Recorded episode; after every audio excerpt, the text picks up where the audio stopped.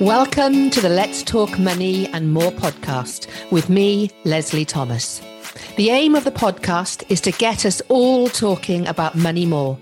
Talking about money is still considered to be a taboo. We don't talk about money enough. Women don't talk about money enough, and that needs to stop. In this podcast, my guests and I talk about money, mindset, and how to turn around limiting beliefs, allowing you to develop a healthy, wealthy money mindset. Our relationship with money doesn't just affect our finances, but impacts every aspect of our business, and most of all, our own sense of self value and self worth. By mastering your mindset, you can in turn master the money you make in your business.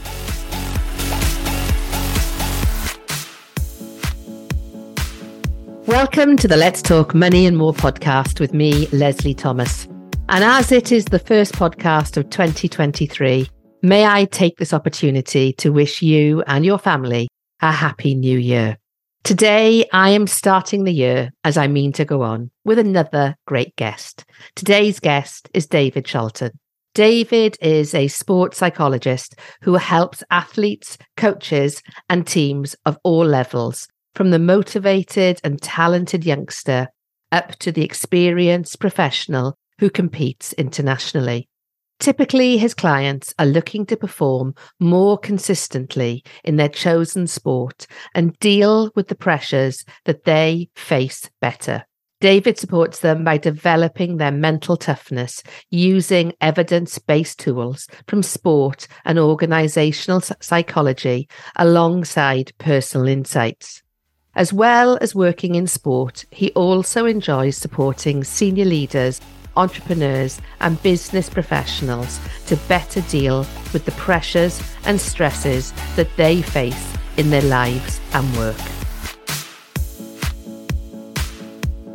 Welcome to the podcast, David. It's so good to have you on this episode. Yeah, likewise. Yeah, thank you for the invite. It's um yeah, I can't wait to get started. Okay, so I'm going to ask you the same question I ask all my guests. What is your money story? So yeah, my money story, I would say it's it's evolved over time, to say the least. You know, if I go back to the, my younger days, or early early twenties, um, I think certainly my parents have had a well, they have had a big impact, um, and maybe the the northeast culture as well. Um, you know, that in the northeast here, I live what 15 minutes away from Newcastle upon Tyne. I think it's fair to say that it's not the most affluent area, if you like. Um, there's a lot of industry, although it is it is changing and it has changed a lot over the last 20 odd years.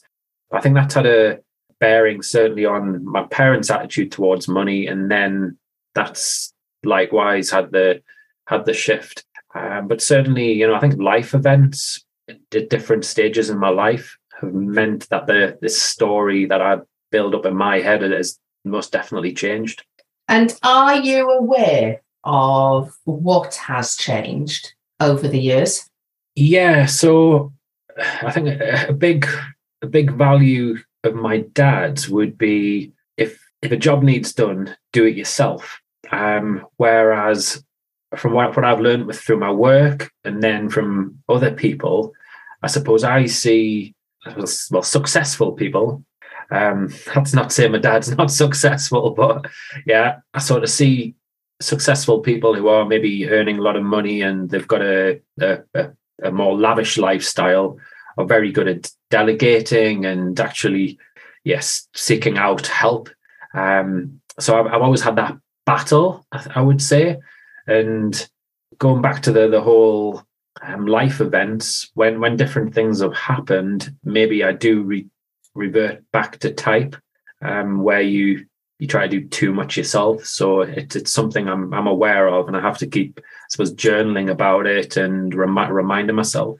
And are you aware that you want your children to have a different money story to the one that you brought through from your childhood? Good question. Um it's I suppose it's not something I've thought about too much uh, with children, but now you've mentioned it, uh, I'm sure I'm sure I'll I'll give it give it some thought. I, I suppose. Well, getting back to the whole thing about delegating and paying for services, I would like them to take take that approach because I, I do believe it'll it'll create a less stressful life for them. They'll play play to their strengths.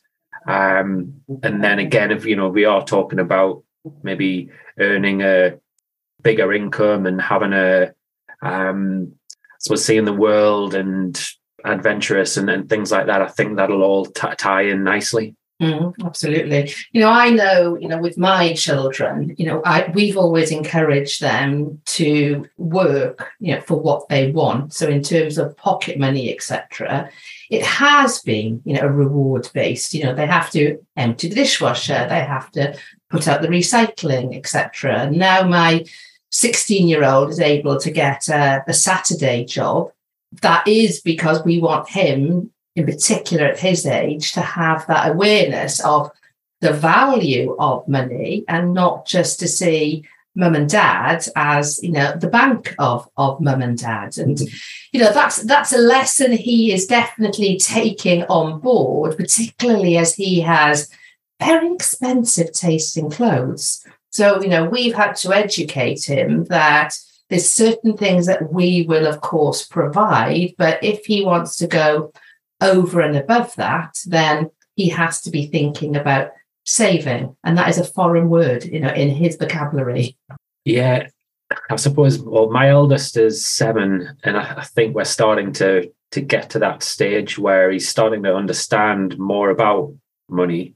Um, but but he he receives ten pounds a month, and it's gone by by the, the by the first of the month. He's always asking when the first is, and you know, we, we we talk about well, you know, if you save part of that, you'll be able to buy more things further down the line. But he, he just yeah, he hasn't quite got that. But certainly, as you say about emptying the dishwasher and things like that, um, yeah, that I think that's probably going to be a conversation me and my wife will be having in the in the near future. the benefits there. And what would you, knowing what you know now, what would you have changed about your relationship with money sooner? Ooh, so going back to those life events, I would say I've been guilty of what I call as comparisonitis. Mm. so for well, yeah, I'll throw I'll throw a big big life event. Two thousand and seven, eight. My my wife had got diagnosed with cancer and she she sadly passed away like 15 months after she'd she'd been diagnosed. Then six around about six months later, I got made redundant from my job. So I had a obviously dealing with grieving, yeah. difficult scenario, then got made redundant. And I, I made a, a brave decision to to have a career change. So I went from working, I was a branch manager in the travel industry to then wanting to go down the route of being qualified as a sports psychologist. So completely different. To do that, I needed to go back to university, do a full time degree for three years, then do a master's degree for, for two years, which I did part time. And so during during that period, obviously the, there was there was challenging enough with the the grieving and then different networks and being around lots of younger people. Um, but I think what what what I what I found was, I, well, I had to go back to basics. I'd been used to going on holiday three four times a year, nice hotels, lovely yeah, lovely lifestyle. So I had to go back to basics. But yeah, I got I did get drawn into for quite a period where I would look at friends and get into yeah com- comparing what they're earning, what I was earning, and it was such an uncertain process as well the retraining. It was it was difficult. Um the financially as well having to to say no a lot to to going out socially and then holidays and things like that really um i don't know it i'm not quite sure where i'm going with that one now but but certainly it it just it made me really think an awful lot about the the money and where i wanted to get to in the in the future and I think you know that that's the thing. Very often, you know, with many parts of our life, we can just get on that on a particular path and just continue without actually thinking about what else we could do, how differently we could do things. And it's only when, as you say, a big life event happens. For lots of us, that tends to be, you know, a particular decade, our 30s, our 40s, our 50s, is when we stop and actually assess where we want to go to next. But I can imagine when something traumatic like losing your wife happens, again, you don't necessarily sit down and think, okay, how am I going to plan out this next stage of my life? It just happens and you just go on a particular path until you get to a point where you actually think, is this for me? If mm. do I want to carry on down this particular path?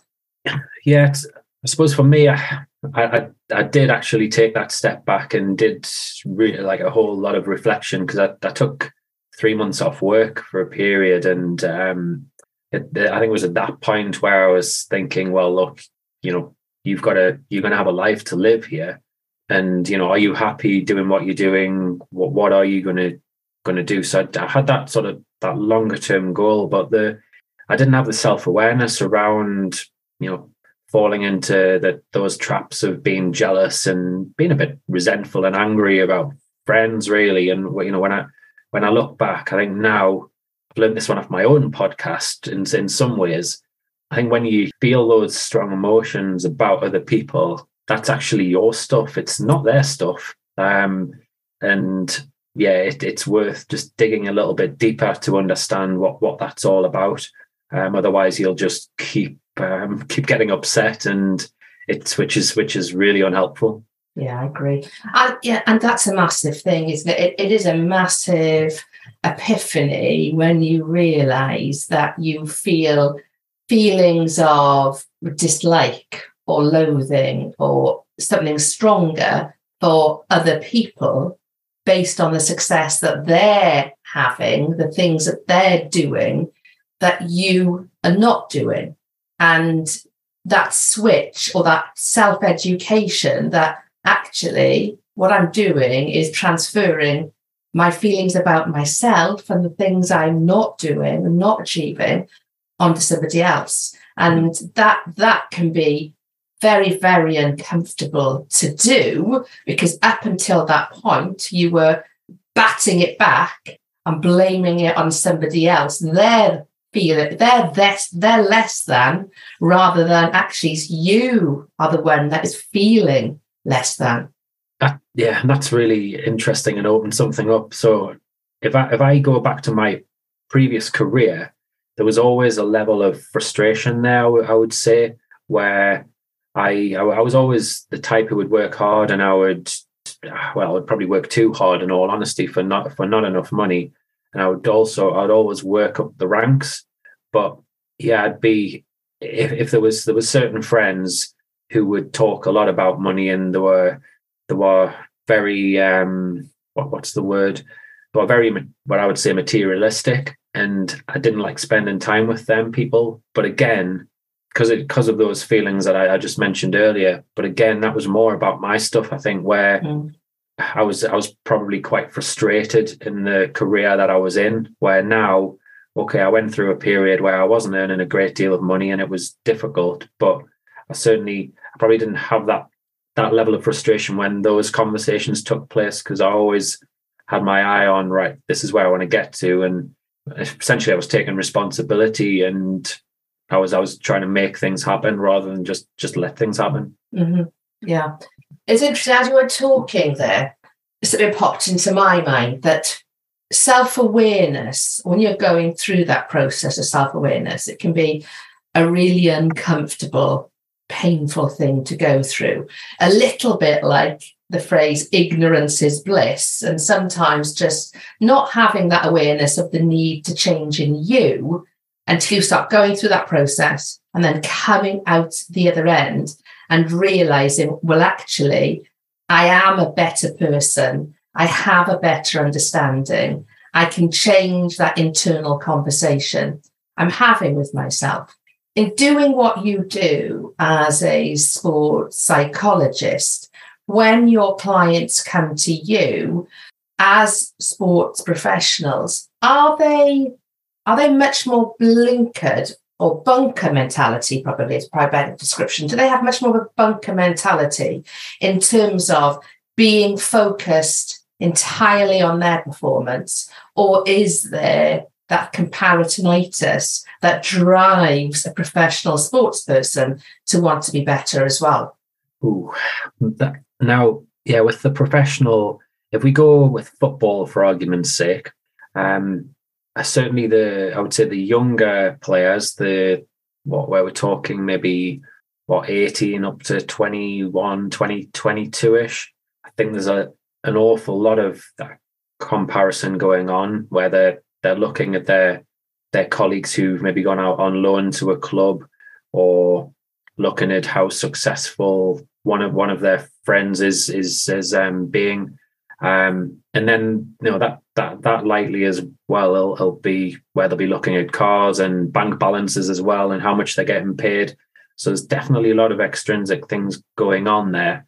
Uh, too too much in my eyes and i suppose that's my role to try and bring them back to what is it you actually need to do to to get to that level um, so so yeah it's managing that that jealousy i suppose um, where if, if you look at i think there's if you look at other other sports. So golf's another sport I'm heavily involved in, and at the lower level, there's not there's not much money in the game. Um, but I think so. I think what what happens there is that that for a lot of them, there's not a huge amount of thought with regards to to money, uh, other than the fact that actually, right, I need I'm playing here to to earn money and to to have sort of some sort of income but a lot of them will have sponsorship and and different deals.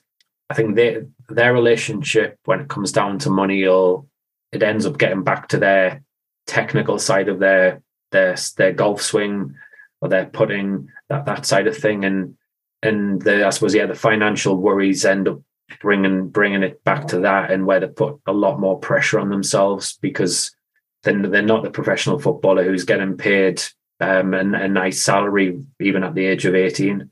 And with successful sports people, what what you know when they have reached a particular level, what comes first? Is it their performance or their rewards? Are the rewards just the the output you know of their performance, or at that stage are they more motivated by the rewards?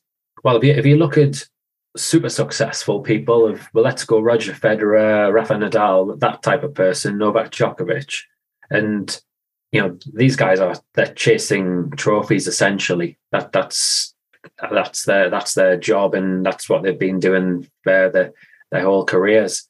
Uh, what was interesting, I noticed in at Wimbledon this year. So Djokovic played Nick Kyrgios, and so Nick Kyrgios, Australian tennis player, and he turned around and said before the before they played that I think he would he would sort of die happy if he if he won one, and that was it. So that showed a, a very different mentality to the super successful person in Djokovic and uh, the other guys. And sure enough, uh, Djokovic won, which I think to me just shows that that level of hunger that that he's got, um, and then that desire to where, where they're looking at the trophies, but then they're breaking it down to the the processes, just like we do in, in business. Um, you'll have your what your your financial rewards that you want to earn, but actually to get there, you've got to break it down to the the boring, simple things that you do day in day out. And I'm I'm very aware, you know, in the coaching world, as I'm sure you are as well, that you know a whole lot of business success comes down to you know our sense of self-worth self-value and being able to amp that up as we as much as we can to ensure we're doing those things we need to do in order to have you know, a successful business. And as I'm sitting here talking to you, I presume the same is exactly the same when it comes down to the most successful sports people, successful sports people. It does come down to their self belief that they can actually have that success. Yeah, I think with a lot of sports people, you find that their their self worth is tied into their performance, and that that is not a not a good combination there. So they've got it's certainly in my role you, you you're trying to to to manage that uh, hugely. Um, I suppose what you what you're trying to do is you're trying to help them recognize what their what their values are as a whole in their life, their their roles, uh, if they're a, a husband, a wife, um, a brother, a sister, different things, and and often what you what you actually may encourage as well is finding other avenues, other things outside of their, their sport. Um, I mean, it's frowned upon by some coaches. Um, I suppose if you if, let's go back a few years when David Beckham was on the scene, he he was David Beckham the footballer, but he was also David Beckham the brand, if you like, where he had so many things going on off the football pitch. And you know, some coaches do not like that whatsoever. But actually, that was probably quite healthy for him because it built up his sense of of self worth. And I know, I know I've I've spoken to different professional athletes, and they they they like that. Um, they like having different things outside of their sport because often the the guys who don't are the ones whose self worth, self esteem just nosedives when everything goes wrong on the on the pitch or the or the course. And they they probably have a harder landing when things go wrong because all they have, in inverted commas, all they have is their sports career. You know that that's a, you know that's a really insightful comment because actually you could play that absolutely into probably the business world because you know a lot of you know of people running businesses do tend to be very very very focused on their business and when something doesn't work in their business, the only place they've got to, to go to is a place of feeling less than, possibly despair, depending on what's going on. So I think, you know, that's a really good thing for, you know, for, for me and all our listeners to be thinking about actually developing that sense of success right across the board, be that through I don't know, charity initiatives or external activity, where, as you say, you can increase your sense of self worth and self value, that you are validated in other ways other than just your business. Yeah, you've got me thinking now about a model in, in psychology. So it's from a theory called self determination theory. Basically, you've got the you've got the three basic psychological needs for autonomy, so having a sense of control over your destiny. You've got relatedness, so really it's being connected to other people and nature. And then the third one's about competence, which is like mastery of the of the task. Um, and if you can get a like a nice blend of the three, then in general, you you you're probably going to be quite happy. It's going to be helpful for your psychological well-being. But certainly as a sports performer or as a business person, if you put all your eggs in one basket where you're in that competence basket, yeah, and you're yeah working crazy hours, then yeah, it can it can definitely be detrimental to relationships, and then this whole feeling of the sense of autonomy just is is is thrown right right out of the window. And I think often that can be born out of a, a lack of trust in some ways um, around what it is that you're tr- trying to achieve, and yeah, so so it links closely with your your self belief. And I've yeah, I've been there. and that also links, I think, very nicely into you know they say that um, you know the most financially successful people have at least seven revenue streams, seven income streams. And I suppose that can also help play into that sense of self worth from the perspective of if one income stream starts to dip or for whatever reason is no longer working, you actually know you've got what else is going on for you from a business perspective where you can turn up a tap or look to see what is going on in a little bit more in a little bit more, what's what I'm looking for? Detached. So, in a detached way, because you are not reliant on that one income stream and therefore panic stricken if things are not working. So when you've got that going on in your wider life as well, more feeding in to you, filling your cup, then that gives you the ability to be more objective in those other areas where things might not necessarily be going quite as well. Yeah, that that takes us back a little bit to the well to the delegation angle in some mm-hmm. ways. But I think of a like a tire, and if you're the if you're a good leader or manager, then yeah, you want to be on the outside of the tire, really, where you are, as you say, you, you're taking a bit of a, a step back there, and you you're um, yeah, you're delegating various different tasks and empowering people. Whereas the the leader who's in the middle, who's involved in everything, yeah, they're gonna they're gonna wear themselves out, and it's yeah, it's so easy to do that, isn't it? As the as the business person and entrepreneur, and I think that that is a challenge. Going back to to sport, some sports people will have like a, but we say a professional golfer who turns from the amateur level to to professional. That it's it's very different. There's so many other things that they have to do. So making sure they've got a good management team and a good sort of coaching setup and support system it is is vital vital for them. No, absolutely. Yeah, absolutely. And I, I think I think that that that's exactly it, isn't it? Is when you realize that the importance of you know of your self-worth your self-value because you are giving off so much of yourself when it comes to building a business and doing all those things for yourself to begin with at least but recognizing you don't have to be good at all of them you might be a great salesperson, but not quite so good on the marketing side. You might be great at managing numbers, but not so effective at being able to put together uh, a good content plan for your social media, etc., etc.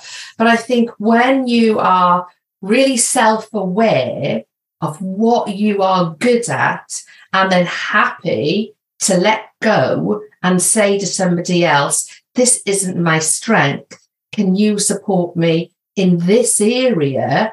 What you are doing there is being very, very focused on what your skill set is, but not being hard on yourself because you haven't got that, that ability.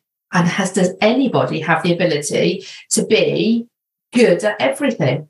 And I think for me, coming into this entre- entrepreneurial space, 12 years ago from being in corporate where you were very much pigeonholed. You were in sales, you were in marketing, you were in finance, you were in product development. You weren't expected to be good at all of them.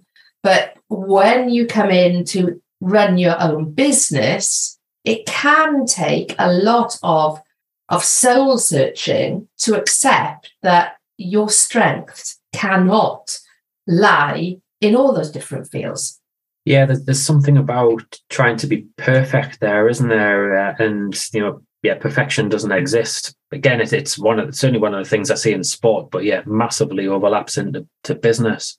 And yeah, with I suppose with, with perfection, as you as you say, you you are going to have your strengths. You're going to have areas which you you're not going to be good at. So so yeah, let let's try and delegate those areas. Also, you mentioned there about being hard on yourself. I think the the perfectionists in that respect can be very very self-critical which can then that can then link with their link into their self-esteem their, their self-worth so it's something to think it's something to factor in is trying to be kinder to yourself. I know of a therapeutic technique uh, it's called compassionate focused therapy which is that is being kinder to yourself. That's something i use more and more in my work these days. Um, and that yeah, that would be helpful for any of your listeners who fall into fall into that trap. What one other thing on that take as well, when we're talking about perfectionism, the I mean, there's a lot of good good things about trying to be, I suppose, perfect and do things. You you're naturally going to be driven and you're going to be highly motivated. The one other downside I would say is the like the recovery angle. How are you actually going to take good care of yourself and and rest? You know, as you are you allowing yourself to to to get enough sleep? Um, are you are you giving yourself enough time off? Because again, if I go back to the athlete, and I know certainly some of the battles I've had business wise, um, some people, yeah, aren't very good at maybe taking a weekend off or a few or taking holidays and things like that. Um, but actually, longevity wise, you, you need to, otherwise, you're just going to burn yourself out. Absolutely. And I um, did a post in my Facebook group this morning, and I called it um, Wealth Care Wednesdays because being wealthy isn't just a number, you know, in your bank account. It is so much more than that. It's looking after your health. It's looking after your relationships because you need to have that triad going on if truly you're going to have that that level of contentment that level of satisfaction and to be able to do the things that you want to do you need to look after your self-care you need to be healthy you need to avoid burnout etc but i think sometimes as a business owner you can become too fixated on that financial target rather than realizing to be truly successful, you need to look after not just the financial aspects, but you need to look after you and you need to look after those around you. And when you've got that, I think that probably is the, the truest measure of success. Yeah, that takes me back to some conversations I've had with with different business owners about, I suppose, a, a bigger picture mentality. And from what I've seen, often the, the some business owners can be so fixated with the financial bit that you know the thought of taking say eight weeks ten weeks holiday per year just doesn't enter their head because all the thinking is well if i if i'm not working then i'm i'm losing money essentially but but yeah, it all becomes part of the the package. So I think that that's definitely something that everybody can can can can benefit from is just trying to see see that bigger picture, that clearer perspective on on what it is that they're I suppose what yeah, why why they're working essentially and why they're bringing this money to ideally I would like to think for a lot of people is to you know you you, you don't live to work do you you actually work to live I would, well, that's certainly my mentality. Absolutely. Anyway. Yeah, 100%. And you don't want to be, you know, the richest person in the graveyard either, do you? Yeah, there's a lot of people do that, don't they? They retire yeah. and then um, within a year or so they've, they've passed away, sadly. Absolutely. Yeah, absolutely. So, what is next for you, David? What is next? Um, so, yeah, I'm, I suppose I'm going through that process now where, you know, you talk there about seven income streams. Um, I would say I've got two at present. So it's then looking at the third one. Where does that come from? And then once we get that one nailed down, then we'll start thinking about the the fourth one. But actually, can I just rewind back a little bit? Yeah, carry on. When it comes down to, I suppose, my, my career, because when, when I think back, and this is an important one, as a sports psychologist, the, I think the field in general is getting, you know, it's, it's quite a new field. And there's there is a lot of like a lack of value in the in the field and possibly that is the case with mindset in, in general but what what that means when you're going through the the training process so you do your degree you do your master's degree then you do a supervised practice period for anywhere between two and four years during that supervised practice period you're often told messages like you know do it for nothing do it for free and I was given those messages and I didn't I didn't like the messages at the time because I thought, well, I've got four years behind me here as well as a lot of experience. So I'm going to I'm going to charge for my services.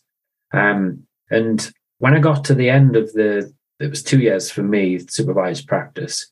I charged for some of the time and I hadn't charged for periods as well. And I got a bit of paper and I thought, oh great, I've I've, I've made it. But I, I was I was scarred. I think like with the, the financial side yeah. at that point because I hadn't been charging a great deal, and it's it's um it, it, was difficult to then shift from charging a like a very low fee to then charging what I really was worth as a as a qualified chartered uh, sports psychologist. So um yeah, I think we always have to remind ourselves of the like the value that that we actually give to to people.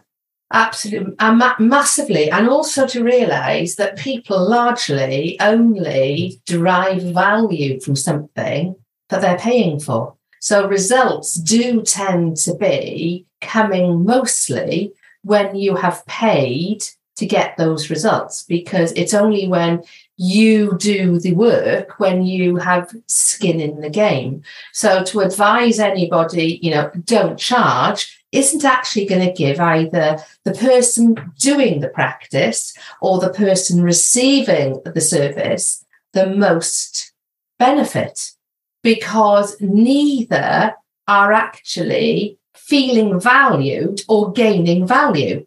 And I think that is where you know a lot of people go wrong when they undercharge. Actually, in undercharging, they're doing a disservice to the very person they're trying to help because you know you're probably like me how many freebies have you downloaded or very low cost courses have you clicked and bought and actually you know they're gathering dust somewhere on your laptop because you've never found the time to go back and, and review them.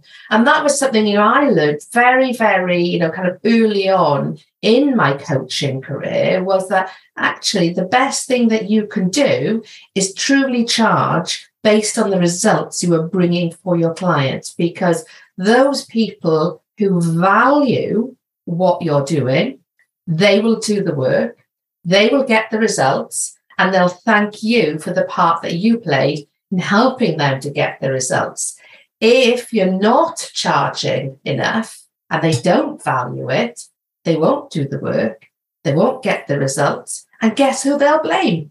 You. it won't be them for not doing the work. So I think you know that was a really valid point for you to bring up that actually that pricing piece has got to be driven from the perspective of serving and the results that you want your clients to get. And it's only when you hit that sweet spot for the relevant client, because obviously there'll be different markets and different price points, but for the sweet spot of the clients that you want, if you price yourself well, the results will speak for themselves and the pricing will be the value that it brings for those clients. Mm, yeah, no, you, you you've hit something. Well, what what I do when, when I get a get an inquiry through, I, I tend to give them two two options. So in in the team that we've got, there's three of us who are what your class as experienced sports psychologists, and then we have I've got a number of guys who I who I supervise who are going through that that training process. So what I offer the the the prospective client is the like a the larger fee for the the experienced, and then a like a, a lower fee, but still a, what I think is a is a competitive fee for someone who's going through the training process. But it's quite interesting because I would say who probably 95% of people will actually pay the largest fee and, and pay the money. And it's, and it's not like I am comparing your services in any way, shape, or form to a hairdresser. But you know, hairdressers, you know, in a salon do exactly the same thing. You pay the most for the most experienced hairdresser, and you pay the lowest amount for the the least experience but people have the choice. They can decide you know where to go. And i think that is what people should be doing is considering who is their client base and how can they most effectively serve them. And that could be by offering a different choice when it comes to how that service is delivered in exactly the way that you've described there. So that's a perfect way to end the conversation. Thank you. How can people connect with you? Yeah, so my website is the the three W's dot sport hyphen excellence.co.uk and it's got a, a range of resources on there from some freebies. Um, my podcast demystifying mental toughness is is well and truly listed on there and there's there's hundreds of blogs as well for the, the sports performer or the the young child or parent. Um, and I'm yeah, I'm on all of the social media uh, channels. That if you, I suppose if you search for David Charlton, sports psychologist in LinkedIn, that's probably the, the easiest place to find me. So and yeah. don't worry, all of those details will be in the show notes so that people can easily connect with you. Thank you very much for your time, David. I really, really loved our conversation. Likewise, and I really enjoyed it. So, yeah, a big, a big thank you, Leslie. Thanks very much for listening to the latest episode of the Let's Talk Money and More podcast. I really hope you enjoyed it. If you would like to better understand your relationship with money, then please head to the resources section on my website, the Money Confidence Academy, and download my monthly money mindset audit. This will allow you to create a benchmark for where your relationship with money is right now and allow you to continue to measure it on a monthly basis as you do the inner work to improve it. You will also find a copy of my Money Archetypes assessment at the same time, which will allow you to start to really understand which are your three primary money archetypes driving your relationship with money and how to use this information to make spend, keep, and invest more money. Or if you are a female online business owner, why not join my free money confidence community over on Facebook? A link to the group and other ways to connect with me can be found in the show notes. Finally, if you have enjoyed listening to the podcast, please do tell others about it. And I would love it if you rated it and gave a review.